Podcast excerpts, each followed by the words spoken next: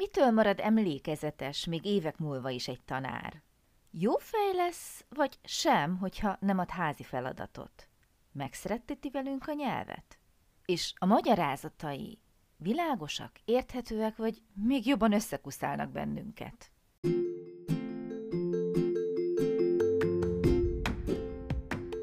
Sziasztok! Én Lupán Ági vagyok, és ez itt a Nyelvtanulás Hatékonyan, a Lupán Német Online Podcast csatornája minden hétfőn. Hogyha kiköltöztél német nyelvterületre, ha hatékonyan, könnyedén, sikeresen szeretnél nyelvet tanulni, hogyha használható, gyakorlatias tippeket szeretnél, akkor hallgass minket hétről hétre hétfő esténként.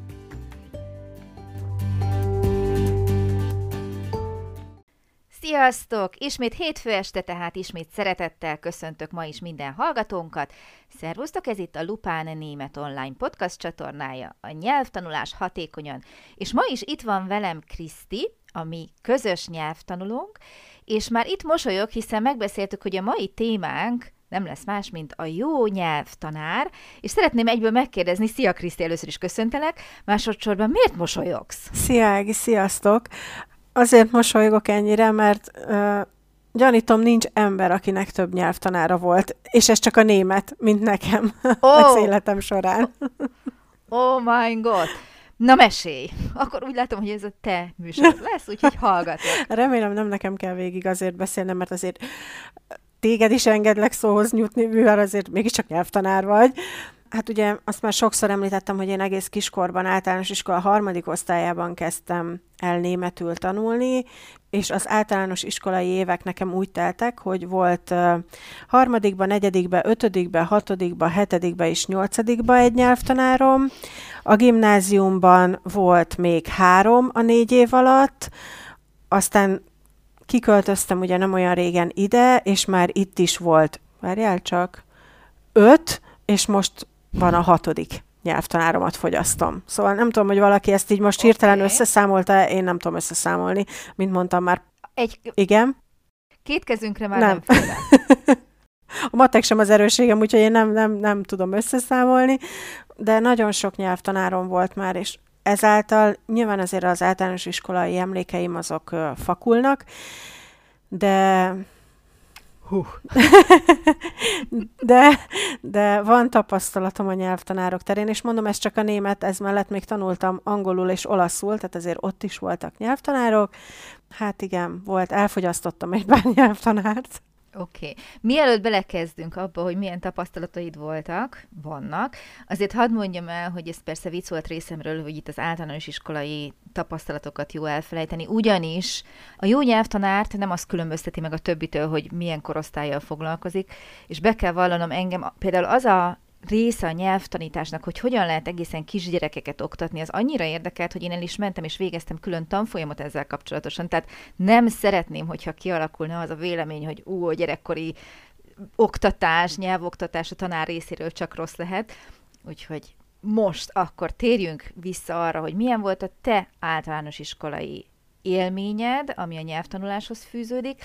Miben más ez a felnőtt koritól, Miért voltak akkor jók a tanárok, miért jók most a tanárok? Mesélj! Az általános iskolai nyelvtanáraimra, a német nyelvtanáraimra olyan nagyon nem emlékszem, őszintén szólva. Szerintem nem hagytak bennem túl mély nyomot. Mondjuk ez is elmondjuk.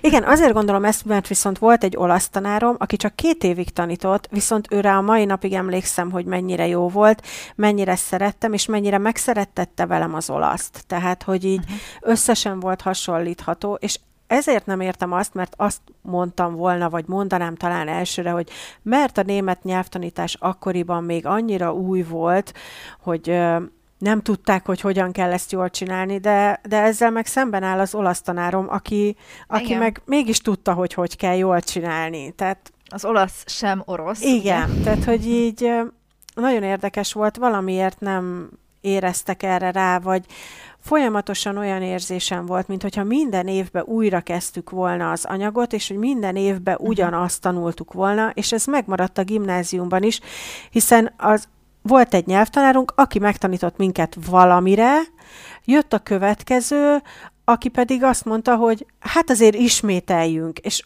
valahogy így ez az egész nekem azt az érzetet adja, mint hogyha én nem tudom hány évig folyamatosan csak ismételtem volna. Tehát nem volt két összefüggő év, a gimnázium utolsó két évét leszámítva, amikor ugyanaz a nyelvtanárom lett volna.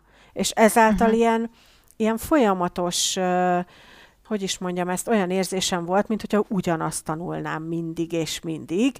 Valószínűleg az alapokat remekül tudom, nem, de, uh-huh. de hogy így ilyen érzésem volt ezzel kapcsolatban. Uh-huh. Mondjuk ez egy picit eléggé ahhoz irányba megy el, hogy hogyan is tanulunk, vagy tanították, de mitől jó a nyelvtanár? Szerintem elsősorban attól, hogy megszerettetik veled a nyelvet. Most nem akarok csak uh-huh. a németre hivatkozni, mert bármilyen nyelvnél szerintem ez így működik.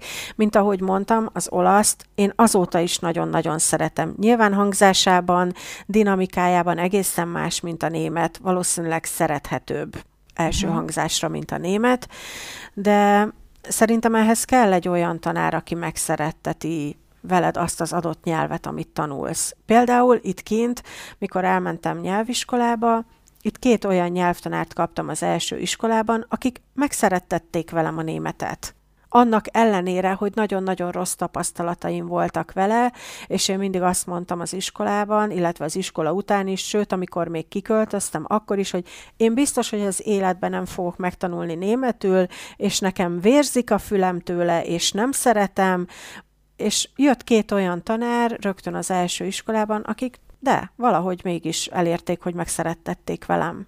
Uh-huh. Mondjuk ez egy nagyon fontos kulcsfontosságú szó az a megszeretni a nyelvet, miközben tanuljuk. Ugye ezzel én is sokszor szoktam élni, hogy nem véletlenül fókuszálok én is ugye a tanítás során arra, hogy érzelmek fűződjenek hozzá, mert hogyha pozitív érzelmeket tudunk csatolni a tanulási folyamathoz, akkor nyilvánvalóan könnyedebben, lazábban, jókedvel, gyorsabban tanulunk, és jobban meg is tudjuk jegyezni a tanultakat. De azon túl, hogy valaki megszeretteti veled a nyelvet, miben lesz még jó szerinted? Miben kell, hogy jó legyen? Nekem például nagyon fontos az, hogy jól tudjon magyarázni, érthetően uh-huh. tudjon magyarázni, hogy uh-huh. nekem az befogadható legyen. Például a harmadik itteni nyelvtanárom, ő nem tudott jól magyarázni. Tehát, hogy ő így felírt, felírta a, a példamondatokat, és ez annyira előttem van, hogy így felfirkálta a táblára nagyon gyorsba az összes példamondatot mondjuk a passzív szerkezeteknél, és akkor, és akkor ezt most mi analizáljuk, és akkor elmondta, és akkor utána megcsináltunk két oldalnyi feladatot, és másnap már más témát vettünk, ha volt kérdésed, ha nem, ha megtanultad, ha nem. Tehát, hogy számomra ez, ez nem jó. Lehet, hogy ő azzal az elvel élt, hogy önmagukért beszélnek a példamondatok. Mondjuk azért nyilván magyarázat az eléggé fontos, és amivel én kiegészíteném, lehet persze nem egyetérteni, de én azt gondolom, hogy azért szerintem megállja a helyét, hogy ez egyszerű magyarázatok. Uh-huh. Tehát amikor őszinte leszek, én nagyon sokszor olvasok interneten magyarázatokat, már csak kíváncsiságból is, és értem, de ahogy elolvasom némely kollégának a, a magyarázatát, esküszöm én nem értem, hogy mit akar mondani. És arra gondolok olyankor, hogy szerencsétlen tanul, ma elnézést, szerencsétlen tanuló, ha ebből kéne neki kisilabizálnia, és ebből kéne neki megtanulni a nyelvet, hát én nem csodálom, hogy a motiváció, a kedv, a szeretet odavész, mert tele van dobálva hangzatos nyelvtani kifejezésekkel, amikkel a leg többünk még magyarul sincs tisztában esetleg, és akkor azt taglaljuk hosszasan, hosszasan, és még hosszasabban, és akkor azt gondoljuk, hogy ez maga a nyelv tanítás, nyelv tanulás, és amikor egy ilyen embert, aki egy magyarázatot megkap, és próbálja elolvasni, feldolgozni, megkérdezzük, hogy jó dolog a nyelvtanulás? Akkor azt fogja mondani, hogy hát, kösz, hát nyilván nem. Tehát nincs, nincs benne semmi öröm. Viszont, hogyha valakinek meg tudod tanítani tök egyszerűen, tök röviden és átláthatóan, nem mondom, hogy biztosan elsőre megjegyzi, mert nyilván gyakorolni kell, tehát ez nem vitás, de jobb érzésekkel fog hozzáállni, nem? Biztos. Uh-huh. Egész biztos. Ami még nekem ö, itt tapasztalatom volt nyelvtanárokkal kapcsolatban, hogy illetve ezt egy nyelvtanár, az egyik nyelvtanár mondta nekünk, hogy ö, hiába vagyunk mi most B2-es tanfolyamon, hogyha egyszer olyan kérdésünk van, amit A2-n kellett volna megtanítani, de nem tisztázták le bennünk, és bennünk még mindig van kérdés, ő nem fog ebből problémát csinálni, nyugodtan kérdezzük meg, beszéljük meg, nincs olyan, hogy e- ezt már tudnod kéne, tehát, hogy szerintem az is egy nagyon rossz hozzáállás, hogyha, hogyha a tanár úgy áll hozzá, ha kérdez valamit a diák, hogy ezt már tudnod kéne, mert ez itt már egy B2. Tehát, hogy, hogy persze, vannak alapvető dolgok, amiket tudni kell, de mivel nagyon sok tanáron megyünk át, vagy nagyon sok tanár megy át a kezünk alatt, vagy ezt nem tudom, hogy lehetne jól mondani, valami információ lehet, hogy elvész, és nem lett úgy elmagyarázva, nem lett úgy megtanítva, szerintem, szerintem ez is fontos, hogy egy tanár ne kicsinyelje le a kérdést, amit feltesz a diák. Uh-huh. A, főleg, ahogy te is mondod, hogy egy óra van egy elég nagy fejezetre, mint mondjuk passzív szerkezet, utána Igen. jön a következő, és így futószalagon mennek a témák, Igen. nyelvtan, az órák. Egyébként nekem is volt szerencsém oktatni csoportokat ilyen tanfolyamokon, amiket te is említesz, illetve volt szerencsém beszélgetni nagyon sok tanfolyamon résztvevő emberrel, korábbi tapasztalataikról, és rengetegen számolnak be arról, hogy a tanár egyszerűen felháborodott azon, hogy valakinek nem a témához illő kérdése volt, és ahogy te is mondod, azzal válaszolt, de hát ez nem erre a szintre való, ezt már tudni kéne. És abban a pillanatban én belegondolok, hogy ha én nyelvtanulóként kapok egy ilyen mondatot a fejemhez a tanáromtól, akitől a segítséget várom, hogy ezt már tudnod kéne, akkor mi az első reakció? Ó, de én hülye vagyok, uh-huh. buta vagyok, nem tudom, és már jönnek megint a negatív élmények, az érzések, és blokkol. És ez az én egyik legnagyobb nem is tudom, kihívás, amit a, a nyelvtanítás során, hogy ezeket a korábban rögzült blokkokat hogy tudom emberekben felszabadítani, mert gátol minket abban, hogy kihozzuk magunkból azt is, amit tudunk. Igen, persze van egy, van egy szint, amit nyilván, tehát hogyha mondjuk az ember már B2-n, C1-en van, van egy szint, amit a tanár joggal elvár, azt gondolom, hogy azért a másik oldalt is nézni kell, a másik oldalt is megérteni kell, de ha van egy kérdés, szerintem az a jó nyelvtanár, aki megpróbál türelemmel válaszolni rá és elmagyarázni, mert, mert valahol elveszhetett az információ, valahol nem tisztult le, tehát hogy ezt így, és uh, például nekem nagyon fontos az, hogy türelmes is legyen a tanár. Tehát én viszonylag keveset kérdezek egyébként, amikor valami tényleg nagyon nem tiszta, vagy valami új, akkor szoktam kérdezni, de nagyon sokan nem. Tehát, hogy így nagyon sokan kérdeznek sokat, és nekem például az nagyon szimpatikus, amikor egy tanár türelemmel tud a diák felé fordulni a gyakorlatilag 20. kérdésnél is hogy nem, nem kap idegrohamot attól, hogy őt most megint megkérdezik, esetleg félbeszakítják. Nekem például ez is fontos egy nyelvtanárban. Én szerintem, és megint lehet velem nem egyetérteni, szerintem a legfontosabb a türelem. Mert hiszen mi vár egy tanára hosszú éveken keresztül, hogy ugyanazt a dolgot magyarázza el, és nem húszszor, húszszor mondjuk egy nap, de hogy úgy 120-szor, 120 milliószor, nem tudom, tehát nagyon sokszor, és az a tanuló, aki fölteszi ma nekem ezt a kérdést, ő először teszi fel arról ez a szegény nyelvtanuló nem tehet, hogy én ezt a kérdést már előtte 20 éven keresztül is hallottam. Tehát ez nem az ő hibája. És hogyha én erre mondjuk, nem is azt mondom, hogy agresszíven, de türelmetlenül reagálok, akkor én azt hiszem ez az első lépés, amikor az embernek el kell gondolkodnia, hogy valami jó szakmát választott. Tehát valóban jó helyen van. Mert a türelem az tényleg, ahogy te is mondod, a legfontosabb. Igen. Ezáltal megint ki tud alakulni szerintem a nyelvtanulóban a gát, hogy ő nem uh-huh. fog merni kérdezni, és hogyha valaki nem mer kérdezni, az szerintem nagyon könnyen sikertelenséghez vezethet. Uh-huh. Mert nem fogja megérteni, hogy valami, van egy új anyag, és nem érti, nem meri megkérdezni, nem fogja megérteni. És kimarad a kommunikáció. Tehát azért lássuk be, hogy a nyelvtanítás így tanárdiák oldalról, amikor ketten vesznek részt ebben a folyamatban, akkor azért egy kommunikáción alapul. És hogyha én nem kapok visszajelzést tanárként a diák részéről, engem például ez nem motivál. De ugyanez igaz a másik irányba is, hogyha én nem adok visszajelzést a diáknak, és ha lehet, legyen ez mindig pozitív visszajelzés, hiszen mindenben meg lehet találni a fejlődést, az előrelépést, és hogyha nem adok visszaigazolást, nem adok visszajelzést a diák számára, hát ember legyen a talpán, aki nem veszti el a motivációt hosszú távon. Tehát így elbeszélhetünk egymás mellett, mint ketten, de én ezt nem érzem gyümölcsöző közös munkának. Igen, és ami még, még fontos nekem egy tanárban, hogy legyen uh, mosolygós.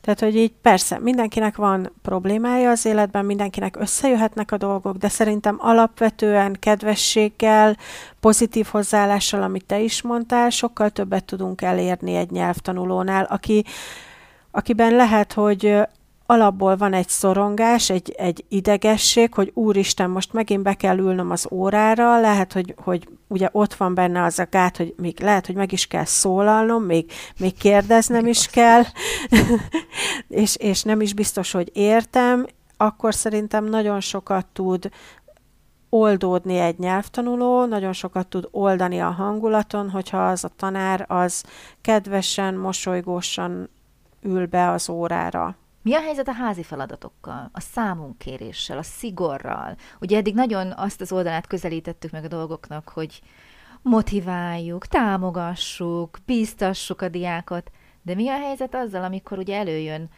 idézőjelben mondom a rossz oldal, de szükséges ez? Mennyire szükséges? Vagy mennyire kell, hogy ez része legyen az óráknak? Én szeretem a házi feladatokat, én szeretem, hogyha számon van kérve, legalább olyan szinten, hogy megcsináltad-e, mert engem, hát szerintem ezt is egy korábbi adásban már mondtam, hogy nekem kell ez a presszió, hogy kontroll legyen felettem, hogy, hogy megcsináljam, hogy akarjam megcsinálni, hogy meg akarjak felelni annak a tanárnak. Uh-huh. Tehát nem tehetünk egyenlőségjelet a közé, hogy valaki motivál, bíztat, kedves, és a között, hogy szigorú. Mert ugye nem zárja ki a kettő egymást. Nem, szerintem abszolút nem, sőt, én, én nekem az a, az a tanár itt Németországban, az az egy, aki nekem nagyon nem jött be. Persze másoknak igen, tehát voltunk, nem tudom, 15-en azon a kurzuson, és abból, mint később kiderült, hárman voltunk nagyon elégedetlenek vele, a többiek nem. Nekem nem tetszett az ő hozzáállása, hogy ő sosem adott fel házi feladatot, sosem volt számonkérés, sosem mondta azt, hogy írjál egy levelet, hogy én azt leellenőrzöm, vagy ezt csináld meg, és, és fussuk át a következő órán mert hogy ő azt mondta, hogy felnőtt emberek vagyunk, mindenkinek a lelkismeretére van bízva, hogy gyakorol vagy nem gyakorol. Ez is teljesen jogos, ezzel nem tudtam vele vitatkozni. Ettől függetlenül én úgy érzem, hogy nekem, nekem kell, hogy legyen házi feladat. Uh-huh. Szeretem. És mi van azzal a féllel, aki viszont um, úgy érzi, hogy ez egy plusz nyomás, hogy nekem még házi feladatot is kell csinálnom, kifutok az időből, ez veszi el a kedvemet. Ugye két véglet van. Van az, amit te is mondasz, hogy igényli, és nehezményezi, ha nincs, és van a másik, aki saját tapasztalatról beszélek, ahol uh, hiába adsz, az neki egy plusz teher, és pont ez fogja visszavenni az ő lelkesedését. Mert van ilyen is, tehát ezt lássuk be. Tudom, hogy van ilyen is. Szerintem ő egyszerűen nem csinálja meg a házi feladatot. Tehát ő vállalja azt, hogy őt őt ez nem motiválja, ő, ez, ő neki ez teher, ő egyszerűen szerintem nem csinálja meg. Nem találkoztam itt Németországban még olyan, lévén, hogy felnőttek vagyunk, nyilván nem kapunk egyest, meg beírást, ha nem csináljuk meg a házit. Tovább siklanak felette a tanárok. Itt legalábbis, hogy azt mondják, hogy jó, nem volt kötelező, nem csináltad meg, akkor te most figyeljél, most figyeljél, amikor átvesszük a házi feladatot, vagy javítjuk. Uh-huh. Tehát, hogy, hogy nem, nem úgy veszik, hogy most akkor lelőnek érte, ha nem csinálod meg, viszont én szeretem azt az érzést, hogy azt mondja az óra végén, hogy ez a házi feladat, mert akkor én azt tudom, hogy meg fogom csinálni, mert az nekem ilyen, ilyen kötelező érvényű. Annak ellenére, hogy mondom, nem az, nyilván felnőtt korban mindenki el tudja dönteni, és itt úgy is állnak hozzá, hogy anyukák vagyunk, apukák vagyunk, dolgozunk, van mellette életünk, családunk van, szabadidőt is szeretnénk magunknak, nem teszik ezt kötelezővé, de adják, hogyha te úgy érzed, hogy szeretnéd, akkor gyakoroljál, és szerintem így kell felfogni a házi feladatot annak is, aki aki nem úgy van vele, mint én, hogy szereti, hogy nem lőnek le vele, vagy nem lőnek le érte, hogyha nem csinálja meg, ez kvázi szabadon választható. Uh-huh. Hát be kell vallanom, pont ugyanígy vagyok vele. Ha felnőtt oktatásról beszélünk, akkor én, lehet, hogy ez most egy negatív dolog, nem szeretnék külön erőfeszítést arra kifejteni, hogy felnőtt embereket győzködjek, miután egyszer elmondtam, kétszer elmondtam a házi feladat fontosságát, tehát győzködjem őket arról, hogy de csináld meg, és akkor örök vita legyen. Itt most arról beszélek, amikor ugye bent vagyunk osztályteremben napi négy órát minden nap, és én minden nap küzdjek azzal, hogy emberek nem csinálják meg a házi feladatot, én ezt hagyni szoktam. Viszont emlékszem még arra az időre, amikor én elkezdtem tanítani, nagyon-nagyon régen, bár rettentő fiatalok vagyunk, de régen volt, és akkor én úgy kezdtem ezt az egészet, nem voltam még tanár, akkor végeztem el az iskolát, hogy egy barátnőmet tanítottam, egy ismerőst, ugye ingyen, mert mondtam, hogy én nem vagyok tanár, nem baj, jó lesz, ezt fogsz tudni nekem segíteni, és emlékszem, amikor a házi feladatra terelődött a szó, és kérdeztem, hogy megvan a lecke, és mondta, hogy persze mert hogy ő nem meri megcsinálni azt, hogy nem készíti el. Mondom, de hát én nem vagyok szigorú, nem foglak megenni, és erre csak annyit mondott, hogy nem, de úgy nézel, hogy nem merem megcsinálni, hogy nem írom meg. Úgyhogy lehet, hogy a nézés is segít. Jól van, eléggé sikerült kivesézni ezt a témát, úgy érzem, de ha bennetek van valami, kedves hallgatóink, hogyha bennetek felmerül még plusz információ arra vonatkozóan, hogy ki vagy milyen a jó nyelvtanár, írjátok meg nekünk az infókukat lupánnémetonline.com e-mail címre. Mi mára elköszönünk tőletek, örülünk, hogy ma is velünk tartottatok, jövő héten hétfő este pedig várunk titeket újra itt szeretettel Krisztivel. Sziasztok, köszönöm a figyelmet, szia Kriszti! Én is köszönöm szépen, szia Ági, sziasztok!